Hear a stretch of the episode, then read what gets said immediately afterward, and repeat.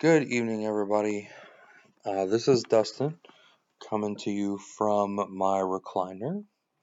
Hope you guys are doing well, staying healthy. Um, so, wanted to create this podcast as kind of a journey, um, I should say, a document of my journey through this whole project that we've been doing in my um, grad class. Uh, so last semester in the summer, we had to do an annotated bibliography on a topic that we wanted to research in within our or dealing with our content areas. Um, so being that I'm in science, I decided to look at simulations. Um, and initially, I wanted to see if simulations were effective in a science classroom, if teachers used them for uh, placeholders, or if students actually improved their test scores by um, teachers using these simulations. Basically, just wanted to see, you know, if they worked, um, or if they were just kind of like busy work, if you will. So I was able to get the annotated bibliography done over the summer. And then the fall, uh, kind of decided that I wanted to, to shift gears a little bit. Um, so with the introduction of the first part of the project, uh, the My People project, um, my professor had us research, or I should say, um, reach out to different professionals that um, were affiliated with our topics that we decided to go with. Um, so I was able to get in contact with um, a few people actually. So one of which is the creator of the website Bioman Biology. Uh, his name is Brett Bowman.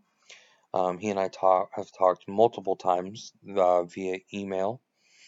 Um, Brett is a science teacher over on the West Coast, um, and he actually created the Bioman website uh, for his students. Now it's kind of interesting how it happened. Um, he said he had a particularly uh, different group of kids one year. Um, noticed that they were more interested in playing games on their phone than listening to him teach.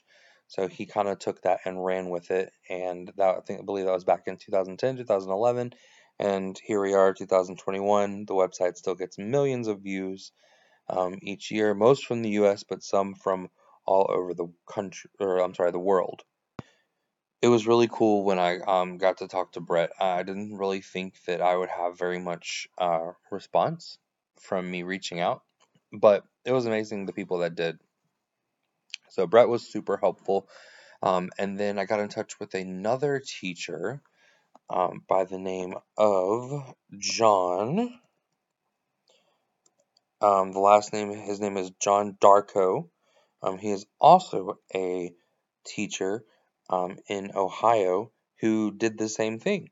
Um, decided that he was going to create some content um, for his students. So initially, um, again, just to back up a little bit, over the summer I thought I was just going to do my project on simulations. Then, after doing a little bit of research with some experts in the field, I um, decided that I wanted to kind of shift gears into how a person um, actually made the simulations. So, the kind of software that they needed to use, um, the platforms that they needed to use in order to um, create this content. And um, after talking it over with my professor, I decided that I was going to take it even a step further and have my project take kind of like an entrepreneurship turn or twist, um, and not only use this for uh, this project, but also try to dip my toes into actually making my own content. Um, so this is going to be my journey um, of making the content. Um, episode one going good so far. Five minutes in. Um, I appreciate you taking the time to listen to the start of my journey. Uh, in the next episode, we will discuss uh, the different platforms that I have found um, in order to decide what way I'm going to create my own content.